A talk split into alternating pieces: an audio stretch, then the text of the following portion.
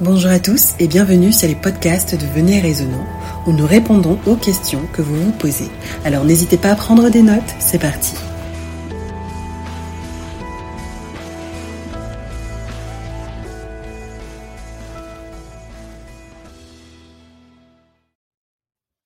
Alors William, aujourd'hui nous avons une question qui porte sur l'évangélisation et elle est assez simple. C'est qu'est-ce que l'évangélisation? Et comment évangéliser? Dans la foulée, on a une question qui est à peu près du même ordre et qui, porte sur Luc 14, le verset 33, qui dit Ainsi donc, quiconque d'entre vous ne renonce pas à tout ce qu'il possède ne peut être mon disciple. Et la question est, est-ce qu'il est possible d'être disciple de Jésus à l'heure actuelle? Oui, merci Céline euh, euh, pour cette question. Déjà, on sait que la grande commission, c'est-à-dire la grande commission, c'est-à-dire le Matthieu 28 où Jésus dit allez, euh, faites des nations des disciples. Jésus s'adresse dans Matthieu 28 à partir du verset 18 où il dit tout pouvoir m'a été donné dans le ciel sur la terre. Et Jésus s'adresse dans, près dans le verset 19 il dit allez, faites des nations des disciples. Jésus s'adresse ici à ses disciples. Il ne parle pas aux membres d'église ici. Mhm. Il parle aux disciples. Et c'est les disciples qui font les disciples. Tu vois? Oui. Jésus ne peut pas dire aux gens, allez, faites des nations des disciples, quand ceux-là ne sont même pas disciples. tu vois? Ça n'a pas de sens, oui. Donc, euh, et, et, si on veut répondre simplement, c'est quoi l'évangélisation euh, On prend dans les mots de Jésus, dans Matthieu 24. Mhm. Dans Matthieu 24, Jésus nous montre, il nous dit c'est quoi l'évangélisation. Il nous dit comment la fin du monde va venir. Il dit, cette bonne nouvelle, donc cet évangile, la bonne nouvelle de quoi? Parce que les gens confondent la bonne nouvelle aux règles qu'on nous prescrit aux gens. Tu vois? Mhm. Quand les gens partent pour... Quand si, si tu dis à, à un membre lambda d'une dénomination, va évangéliser ton voisin. Dans la tête de ce membre-là, c'est les, c'est les règles que je dois lui montrer. Il faut Oui. qu'il qu'il mange pas le porc, il faut qu'il fasse ceci, qu'il garde le sabbat, le sabbat, il faut ceci. Donc, quand les gens font ça, ils pensent que c'est ça l'évangélisation. Jésus dit cette bonne nouvelle, la bonne nouvelle au sujet de Dieu. C'est ça l'évangile, le cœur de l'évangélisation, qui s'est manifesté par ce que Jésus est venu démontrer sur la croix. Tu vois? Mhm. Il dit bien, cette bonne nouvelle-là, en me donnant une précision, le pronom démonstratif, cette bonne nouvelle sera prêchée dans le monde entier pour servir de témoignage. Tu vois ici, Céline? Oui. Donc, ça veut dire que cette bonne nouvelle n'est pas seulement prêchée, mais va servir de témoignage. Mhm. En fait, comme c'est les disciples qui font les disciples, Jésus nous montre par ce verset que l'évangélisation, ce n'est pas la transmission de l'information, mais la transmission de la transformation. Exact. Mhm. Donc les disciples qui font les disciples, c'est parce qu'ils ont vu en eux, ils ont vu aussi quelque chose. C'est pourquoi dans 2 Corinthiens 3, 3, il dit, vous êtes une lettre que Christ envoie dans le monde. La lettre est envoyée pour être lue. Donc, si on peut se poser la question, c'est quoi l'évangélisation? C'est d'abord d'être transformé tous les jours par ça. Les gens vont beaucoup plus regarder la transformation de notre vie que les paroles que nous prêchons. Est-ce que la bonne nouvelle est bonne pour moi? Est-ce que quand est-ce que je suis content quand on parle de la bonne nouvelle ou je vois que les règles? Parce que les gens en voient, ils donnent ah oui les interdits. Mais est-ce que j'ai, si la bonne nouvelle n'est pas bonne pour moi, comment je vais aller prêcher la bonne nouvelle aux autres, Céline? Si tu as mangé dans un bon restaurant végétalien, tu vas vouloir dire à tous tes amis d'aller manger dans ce restaurant-là. Exact. Parce que tu expérimentes, tu dis waouh, je vous dis, il faut passer là-bas. Tu vois, dis, les gens, les gens n'arrivent même pas à parler la bonne nouvelle. Quand la première chose qu'ils te voient, ah oui, tu gardes quel jour, dimanche, samedi, mettre dans une boîte. Oui. Ah, tu sais, tu ne dois pas manger le porc. Et ça, c'est mal commencé. La bonne nouvelle au sujet de Dieu qui permet aux croyants de commencer à être transformés par le Saint-Esprit. Jésus a dit, même, même pour être disciple, ce n'est pas de nous. Matthieu 4, verset 18, il dit, venez, je ferai de vous pécheurs d'hommes. Mhm. C'est lui qui fait de nous disciples. C'est pas nous, nous devons être disciples par, en allant avoir un papier de théologie ou une formation dans une école. Non. C'est Jésus qui fait de nous. La seule chose qu'il nous demande de faire, c'est de le suivre. Et c'est pourquoi, Céline, il n'y a personne qui reçoit la bonne nouvelle garde pour, pour, pour, Il n'y a personne dans le monde qui peut recevoir la bonne nouvelle et garde pour elle-même. Il n'y a aucune personne qui fait ça. Si tu reçois une bonne nouvelle, tu vas vouloir raconter à quelqu'un. La raison pour laquelle on pousse les gens aujourd'hui d'aller évangéliser, on, les, on veut les forcer, c'est parce que c'est pas encore une bonne nouvelle pour ces personnes. Tu vois? Hmm. Ce n'est pas encore une bonne nouvelle pour ces personnes. D'où le, d'où ils sont parfois obligés de faire. Pourtant, ils, ont, ils attendent parfois une période. On va faire l'effort d'évangélisation. L'évangélisation, c'est quelque chose, c'est un, un, style de vie, Céline. Tu vois? Mm. C'est un style de vie, c'est c'est pas un moment de la vie. C'est quand c'est la bonne nouvelle est tellement bonne que je veux le faire tout le temps, pas en allant faire le prosélytisme dans la rue, en allant crier aux gens que donnez votre vie à Jésus. Non. Dans les lieux où Dieu va m'emmener, je serai une lettre que les gens vont lire. C'est pourquoi Paul dit dans 1 Corinthiens 9, verset 16, si j'annonce l'évangile, ce n'est pas pour moi un sujet de gloire, car la nécessité m'en a imposé. Malheur à moi si je n'annonce pas l'évangile. Pourquoi il dit malheur? Ça veut dire que tu ne peux pas recevoir une bonne nouvelle, tu gardes pour toi-même. Exact. C'est dangereux de garder une bonne nouvelle qui peut sauver des personnes. Même dans le monde, on te met en prison si tu peux porter le secours à quelqu'un et tu ne le fais pas.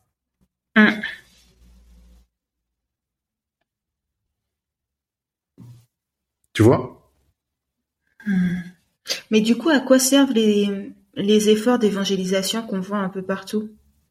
Ça, c'est réservé pour, les, pour ceux qu'ils appellent membres d'église Ah. ou de dénomination.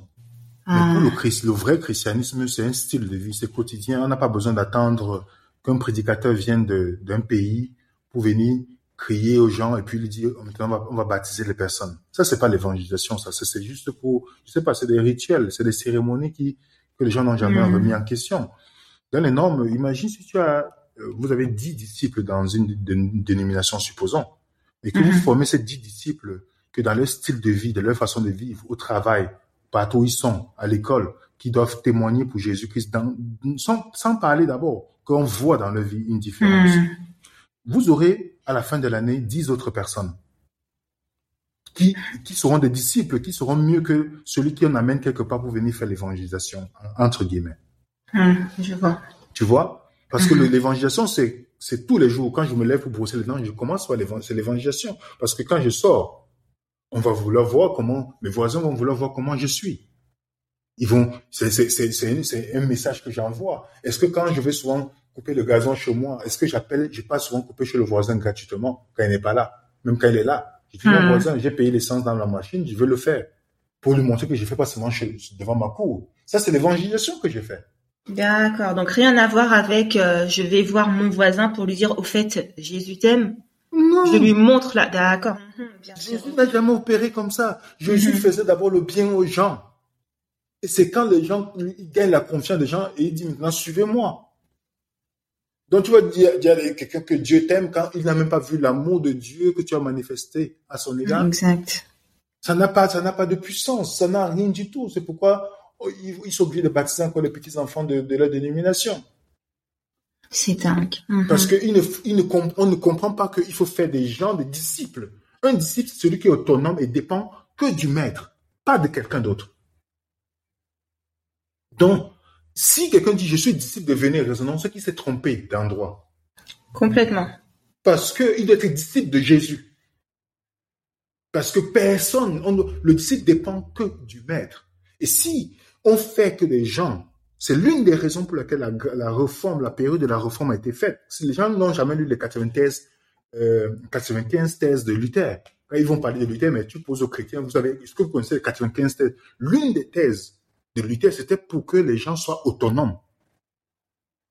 Autonomes. D'accord. Mhm. Comme ça, si je suis autonome, je dépends que de Jésus, je peux m'informer chez toi, mais je ne dépends pas de toi. Mhm. Tu vois? Ce qui fait que j'ai mon champ missionnaire. Puisque je connais que je suis devenu chrétien, je suis appelé à être disciple, alors si je suis médecin, avocat, docteur, tout peu importe ce que je suis, je suis missionnaire d'abord. Donc quand je m'en vais au travail, je m'en vais comme un missionnaire dans ce lieu. C'est pourquoi, Céline, la Bible est tellement cohérente que pose-toi, posons-nous la question. Qui dans la Bible a eu un métier et n'a pas impacté les personnes? Montre-nous. Daniel, il était à Babylone, même le roi s'est converti. Joseph, mm-hmm. dans la maison de Potiphar, même Potiphar a vu que Dieu était avec Joseph. Montre pourquoi aujourd'hui les chrétiens, là où, là où ils travaillent, où, où, là où ils étudient, personne ne remarque. Est-ce que Dieu n'est pas le même aujourd'hui? Comment c'est possible que des gens disent, oui, Dieu m'a donné ce travail, mais personne, tu as fait toute ta carrière dans cet endroit. Tu n'as jamais, il n'y a personne qui a donné sa vie à Jésus. Hmm. Pourtant, personne ne savait que tu étais chrétien même. Personne ne savait même. Hmm. Tu parles comme le monde, tu vis comme le monde, tu fais tout ça. Tu, donc, il n'y a même pas de différence. Donc, dans la Bible, tu ne vois pas cet exemple-là. Toutes les personnes dans leur métier ou dans le monde païen où ils étaient. Même la petite fille esclave qu'on a menée chez Naaman. Même Naaman, on a remarqué, elle a, pu diriger les gens vers Dieu. Tu te dis, aujourd'hui, tu as les chrétiens, ils sont libres, ils sont pas enchaînés, ils sont même pas esclaves des gens. Ils sont là, ils travaillent. Ils font tout le temps dans le témoignage. Dieu m'a donné ceci. Dieu m'a donné ceci. Oh Dieu, j'étais chercher le travail, il m'a donné. Tu finis ta carrière. Il n'y a personne qui a donné sa vie à Jésus. Tu, tu, te dis, c'est réellement, c'est vraiment, je suis vraiment disciple de Jésus-Christ? Je suis vraiment disciple? Et ça pose un problème. Ça pose un problème. Et, quand la Bible nous dit que nous sommes un royaume de sacrificateurs dans Apocalypse chapitre 1 verset 5 et Apocalypse chapitre 5 verset 10, le sacrificateur, en fait, c'est celui qui dépend du souverain sacrificateur. Oui, d'accord. Mhm. Il ne dépend pas d'un autre sacrificateur. et le sacrificateur devait être celui qui devait faire le lien entre Dieu et les hommes il devait, il devait, être, il devait jouer un agent de réconciliation. Hmm. Les gens travaillent dans un endroit où ils entendent comment les gens disent Ah, si Dieu existe, pourquoi le mal? Ils ne disent rien. Ils n'ont jamais joué un rôle de réconciliation entre Dieu et les hommes. Parce que Dieu n'a jamais changé ses lignes. Hmm. Mais c'est les hommes qui ont changé à cause des fausses théories, des fausses religions, la, la, religion et toutes ces choses-là. Donc, ils ont une pensée négative. Ce sont eux qui ont changé. Donc, quel est le but du sacrificateur? Réconcilier en disant la vérité. Mm-hmm. Si on t'a dit le mensonge sur quelqu'un, pour que tu ne lui parles pas, que tu détestes la personne, et que finalement tu te rends compte que c'était faux, ça change ta perception de la personne. Exact. On est d'accord? Et c'est pourquoi celui qui est chrétien, qui a donné sa vie à Jésus-Christ, n'est pas en train de le faire d'une manière ou d'une autre, l'endroit où il est, et que ce n'est pas ça qu'il pense dans sa tête quand il se lève, comment je vais avancer le royaume de cieux? C'est un apostat. Mm-hmm. C'est un apostat parce que il pense que l'évangélisation, il attend un moment, on va dire qu'il faut donner l'argent, il faut faire ceci. Non. Comment toi, dans ta vie personnelle, tu essaies d'avoir l'impact pour gagner les gens en Jésus-Christ? Mm-hmm. Par ton métier. Daniel n'était pas évangéliste. Hein. Daniel n'a jamais été, il n'était pas sacrificateur, Daniel. On ne dit pas qu'il était sacrificateur. Joseph n'était pas sacrificateur dans l'Ancien Testament. il n'est pas un rôle, une formation. Mais tu vois que dans toute la vie de ces personnes, ils ont joué un rôle. Donc Dieu a utilisé ces personnes pour pouvoir gagner des personnes à lui. Donc comment aujourd'hui, c'est la raison pour laquelle on a l'impression, les gens disent souvent qu'ils ne voient pas les miracles de Dieu. C'est parce qu'ils ne sont pas dans la, ils sont pas dans la, dans, dans l'œuvre de Dieu. Une fois que Jésus, quand Jésus fait premièrement le royaume de Dieu et sa justice, ce n'est pas un hasard que Jésus priorise la vie du chrétien. Il te donne la priorité. Il dit, si tu fais ça, ce dont tu as besoin, tu l'auras. Mm-hmm. Mm-hmm.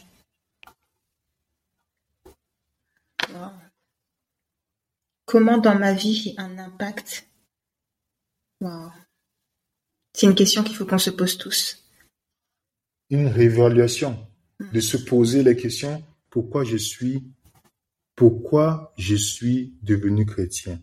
Est-ce que je suis devenu membre d'église ou disciple? Jésus n'a jamais parlé de membres d'église, Mhm. pas de disciples.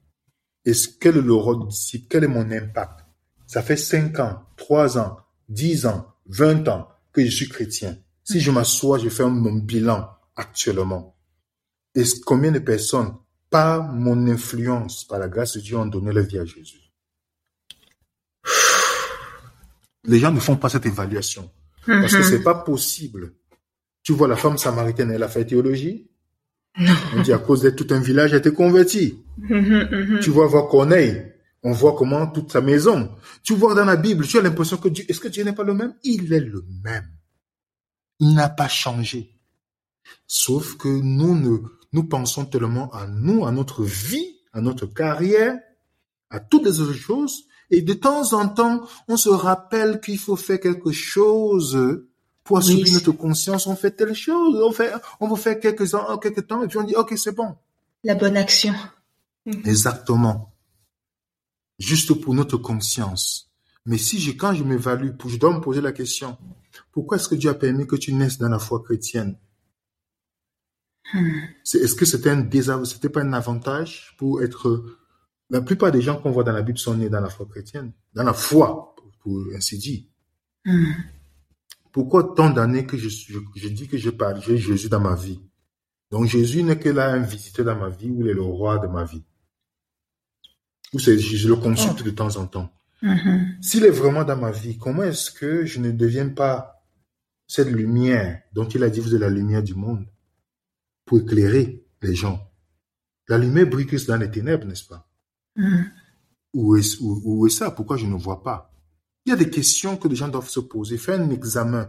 Ça fait Mhm. tant d'années, je ne peux même pas défendre ma propre foi. Je dis que je ne connais pas que la bonne nouvelle est bonne. Est-ce que je peux m'asseoir parler à quelqu'un pour lui dire, voilà l'image de Dieu que tu ne connais pas. Voilà le Dieu auquel je crois. Est-ce que je peux transmettre cette bonne nouvelle sans toutefois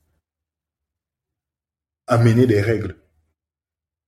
Présenter l'évangile aux gens pour que les gens disent, waouh, j'aimerais connaître ce Dieu-là. Après combien d'années? C'est des questions que chacun d'entre nous doit élaborer, de se poser. Parce que il y a une parabole qui a été donnée pour ça, Céline, dans Luc chapitre 13. Ah. Luc chapitre 13, le verset euh, 6 à 9.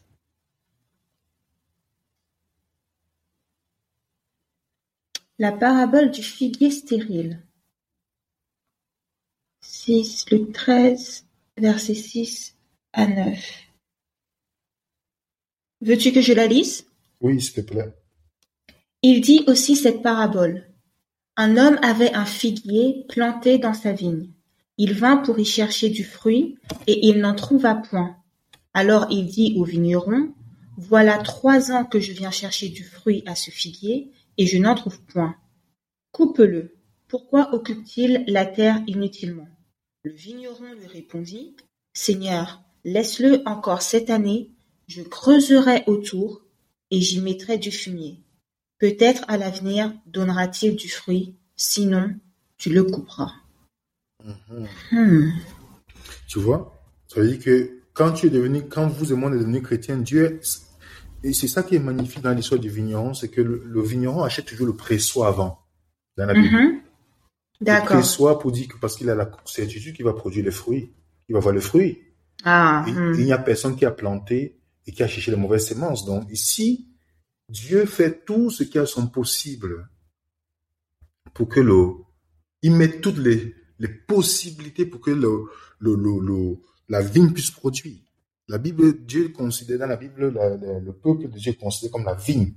Le psaume 80, Isaïe chapitre 5, le peuple de Dieu est considéré comme la vigne.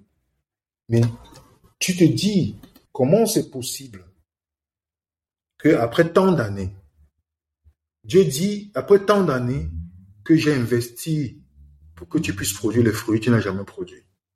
Le fruit, c'est pourquoi? C'est que les gens puissent manger, non? Hmm. Voilà, il dit, j'ai produit. Pour que tu puisses produire, tu n'as pas produit. Pourquoi? Et il, il pose la question à l'autre, il dit, pour- pourquoi occupes-tu inutilement là pourquoi, pourquoi tu prends la place de quelqu'un que s'il y avait quelqu'un d'autre, si ton Mhm. voisin était à ta place, il devait produire les fruits Oui. Inutilement. Mhm. Voilà. Ça veut dire que non seulement tu ne fais pas ce que Dieu, tu ne laisses pas Dieu te transformer pour que tu puisses gagner les âmes, Mais tu prends la place des personnes que si c'était à ta place, ils l'auraient fait. Si Dieu leur avait donné ton métier de médecin, si Dieu leur avait donné ton métier d'enseignant, ces personnes-là devaient gagner les âmes là où, là où, tu vois? Mais toi, tu prends, tu occupes, tu ne fais pas et tu prends la place que si on avait planté à la place de la vigne, on avait planté des maniocs, des dachines, peu importe ce qu'on devait, on devait avoir les, les, le, résultat. Et on voit une déception dans la voix de l'autre. Ça fait plusieurs années que je viens. Je ne trouve pas. Tu vois? Et mm. beaucoup d'entre nous, Dieu est l'expert. Il envoie message après message étude biblique après étude pour que je puisse prendre conscience de mon autonomie, que je puisse prendre conscience que je dois connaître la bonne nouvelle, que qu'elle devienne bonne pour moi et que je puisse prendre conscience que je suis supposé produire les fruits pour que les choses puissent en bénéficier. Oui. Donc voilà ce que le Seigneur espère. Maintenant, est-ce qu'il aura? C'est chacun d'entre nous. C'est l'heure du bilan de la réévaluation. Franchement, euh, je pense qu'on va tous prendre notre petit stylo, notre euh, notre papier et euh, faisons cet effort-là de de réévaluer notre vie, l'influence qu'on peut avoir. Exactement. On a du boulot. Let's go, let's go. Merci beaucoup, William, de, de ces précisions, de ces explications. Ça a été euh, parfaitement clair. N'hésitez pas euh, dans les commentaires à nous poser vos questions. Je rappelle juste avant de terminer les différentes références bibliques euh, que William nous a données. On a Matthieu 28, les versets 18-19. On a Matthieu 24, le verset 14. On a 2 Corinthiens 3, le verset 3. On a Matthieu 4, le verset 18 on a 1 Corinthiens 9, le verset 16, et pour terminer, on a la parabole du figuier stérile dans Luc 13, les versets 6 à 9. C'est l'heure du bilan. Merci beaucoup William pour ces explications et je te dis à bientôt pour un prochain podcast si tu le veux. Oui, à bientôt Céline. Bye bye. Bye. Merci de votre écoute. N'oubliez pas de nous envoyer toutes vos questions à l'adresse mail venez.et.raisonnant.com.